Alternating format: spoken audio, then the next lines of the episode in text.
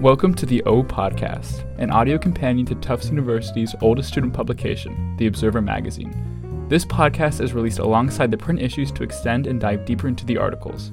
In this season, we will be hosting discussions with the writers, faculty, and student body at Tufts to explore and expand the creative work of The Observer. This is the O Podcast, Rejuvenation at Tufts.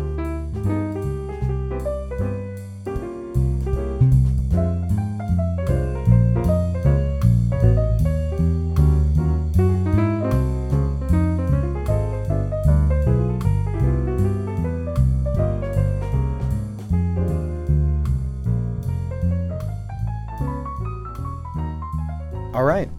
Hi, I'm Ethan Walsey, And hello, I am Alice Fang. and we're just going to be going over some articles of The Observer for issue one, Rejuvenation, that spoke to us. I picked a new chapter exploring the Tufts transfer experience by Millie Todd. I primarily picked this article because A, I thought it was extremely well written, and B, I think that there's a lot of cross applicability between the Tufts transfer experience, i.e., being kind of deprived of a lot of introductory social experiences that most normal matriculation individuals are exposed to, and contextualizing that with respect to transferring.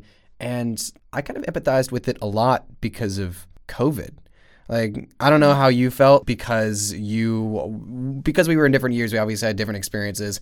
I was the the were the COVID COVID. I was the COVID year. I was oh like my class of 2020, the COVID year. So that's really what I gravitated towards because, you know, I'm sure you also kind of empathize with the idea that like we didn't get a ton of the like normal, normal stuff for introductory purposes. Like, you know what I mean? You're right. Honestly, for my year, so I'm a sophomore, and like we had our orientation week mostly online. Yeah. Yeah, us too. That?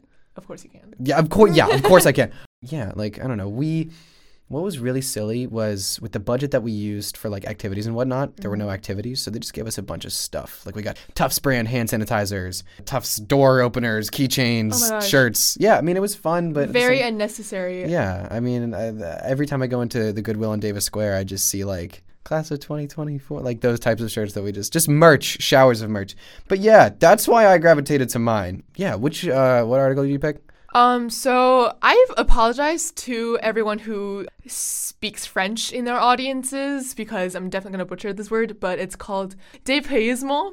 I am sorry, my. I think no, I thought it was pretty good. Thank you. If I heard you, that, and- yeah, I th- I would think it's legit. So yeah, this one is by butchering language once more, Linda Kibichi. And this one is a pretty comforting read about um, the author's experience in Talloir.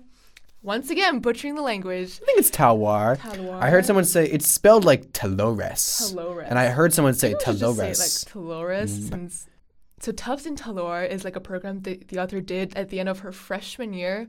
And she talked about how she was able to find a new community in this foreign country and how that experience kind of refreshed her social life here at Tufts. And she talked about forming new bonds with people that she only saw in passing. And I could definitely empathize with that a little bit. And I think that's a very cozy feeling to have. Oh yeah, totally. Like the idea that you can seek comfort in places and people and this and the, that. It's it. Yeah, totally. I mean, as a disclaimer, like we picked our articles separately. Like we'd like all, both of our articles play into the idea that socializing in different contexts with different social circumstances and, and and things like that. Yeah, it's really weird. From what I've heard from people who have like studied abroad. By the way, have you? You're a sophomore. I don't know how many people that you know that have studied abroad, but I am studying abroad. I'm not from America. where are you studying abroad?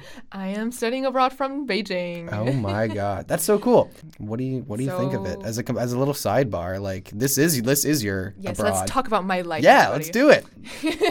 But yeah, I definitely like I don't know, like life in Beijing is very different from my life here at Tufts in a foreign country, but because I've been in the states for quite a bit, like I sometimes for, sometimes forget that I'm not from here. So then like going back home kind of feels like a rejuvenating experience rather than like the process of studying abroad. Right. So it's basically like the concept of where you establish your norm. hmm And Yeah, I think that that's applicable to the individual that wrote that piece. Like yeah. it's a lot of the stories that I've heard about where they feel the most at home at Tufts has not been at Tufts. You like you know what I mean? As in like they Tufts Abroad experience or day trips or things like that. Like things aren't necessarily can- too campus oriented, is what I've noticed. Yeah, and people get so busy here, and like I, I'm a sophomore. I'm not even an upperclassman like you. Like I don't know how your life is like, but my life is like so busy. And even when I live with all my friends, like I don't see them Yeah. at all, and like it, it takes a week for us to meet up. Yeah, no, it, that that's the thing.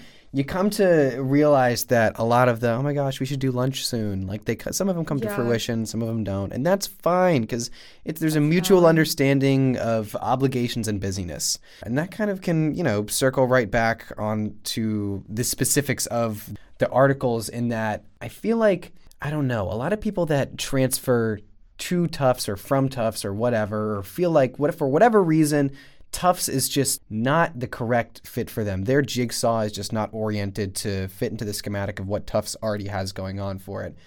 I feel like I don't know that the the the Zoom meetings, the meet and greets that we had for COVID, and Oh, the no. actual like breakfasts and lunch on Pres Lawn alike, Tufts can really only go so far in facilitating certain social interactions and making sure that people feel like they have a home here. And that's one of the things that I reaped the most from Millie's article, honestly, is that despite Tufts' best efforts, and it's a commendable effort, the idea that they try to do all they can to, you know, have meet and greets and have people meet people that are pursuing your major, meet people that identify as this demographic, meet people that do this, that, and the other. It really does only go so far. Yeah, I feel like I mean Tufts is from my experience comparing to some other universities in the states, it started doing its best. I'm en- enjoying some most of the activities hosted by Tusk, and I don't know, like it also depends on like. It's like it depends on a lot of factors, mm-hmm. but the overall experience you can't really define that Yeah. with words. But like if you don't vibe with it, mm-hmm. I mean, There's just so many factors. Like, y there's yeah, a laundry list, and it's also just individualistically. list. Yeah, literally. It's it's it's the individual. Like, if you don't mesh here, like if you don't feel like maybe this isn't the place for me, it certainly doesn't have to be. I mean. You know, during COVID, I think everyone wanted to transfer to just get the heck out of Dodge. Like, you know what I mean? Like, nobody was, the grass was always greener for everybody because they just were so discontent with where they were. So, with your article about like the Tufts and Talores experience, what's your take? Do you do you think that the it's more important the people or the place with respect to how well sustained you can form bonds with other people? I think you're actually touch on like the main message of Linda's article, and she argues that home, like the concept of home, mm-hmm. depends on the people and not the place. Because going to Tufts, it's definitely like where we're supposed to call home because it's our school. We're gonna be mm-hmm. here for years. But in this foreign country where she found home, Right. And I think it's really in the connections you make with people and like I'm sensing like this sort of establishing a routine Right. that makes a place home because Linda talks about It's going comfortable. You feel grocery comfortable, yeah. stores and like sharing food and like sitting across from her from lunch. Even things as trivial as that it could make some place like home. Mm-hmm. Yeah. Have you seen Thor Ragnarok? Repeat that word for me, please. Have you seen Thor Ragnarok? So like this the whole premise is that Ragnarok is a people, not a place. And Thor has to like save Ragnarok and he takes so much effort in trying to save the planet, but then it's like, oh my gosh, it's the people on the planet. It's not the planet itself. Yeah. This was a whole lot more of an aha moment in my head rather than now that it's coming out of my mouth. But the idea that it's the people that make the place, not the place that and is it the people that determine the place or is the place that sculpts the people? I think it's a matter of both. Mm, But. I do feel like, in terms of the most literal definition of home, family is what makes home home. Oh, totally. You come home to like a house, it's a house, but Yeah. it's like your family, the people you love that makes it a place that's worth coming back to. Right. So I definitely think it's the as the people that shapes how you feel about a place. Mm-hmm. But then like on the other hand, it's the place itself. By connecting with the place and the people other people Sure. at the place. And that's gonna in turn like sculpt your perception of the place. Yeah, it's a And your holistic representation. Your perception like shapes yourself. yeah. Yeah. The place is the people, and you are but an amalgamation of your shared experiences with certain people that are molded by that place. And That there's kind beautiful. of thank you, right? I got to start a book. You gotta you gotta write that down, yeah, man. yeah, I got to get a scribe or, or something. You've had some you've had some bangers too. Don't overlook those. But um yeah, I don't know. Any other any other boxes you wanted to check with respect to uh, the article? Like, well, I don't know. Any any bits and pieces that stuck out to you? I just feel like, you know, like most of our articles talk about rejuvenation, like going back to the theme of this magazine, this issue. Rejuvenation, like in both of our articles, it like touches on the concept of some fundamental change. For example, for your article, it, mm-hmm. like it's a it's a change of school. It's like, oh my gosh, whole new life direction. And Oh, yeah. then for my article, you're still at Tufts, but it's like you're going all the way from here to Europe. Like mm-hmm. that's a big geographical change. Yeah. But for people who aren't able to create such fundamental change in their lives, we can also find rejuvenation in in the daily lives. And Period. I talked about how making a place home is like establishing a routine. But then I feel like sometimes breaking a routine can like make you feel this surge of energy into your body. Yeah. Like, and you know, some of the um, activities hosted by Tufts can help you do that. Heck yeah. I've seen, uh, if you follow Tusk on Instagram, this is like free promo. I think that we mean, need we're a. like a Tusk plug. I'm not even a part of Tusk. yeah, y- that's exactly right. I think that. Sponsor us. Yeah, literally. Like, put throw some money on the table. Anyways, I don't know. I see crazy events like uh, goat yoga, always a Oh heavy my hitter. gosh. There's always at least 700. I 700. slept through that. I'm Did so you really? Yeah, I got to get out there. I think it's on like the academic quad.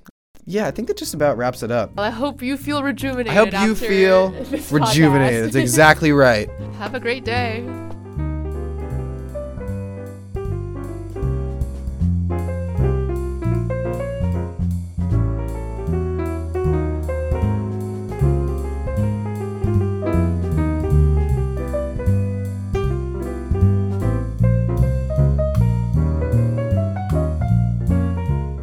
This episode was hosted and produced by Ethan Walsey, Alice Fang, Noah DeYoung, and Grace Masiello. This podcast is directed by Caitlin Duffy. Thank you for listening.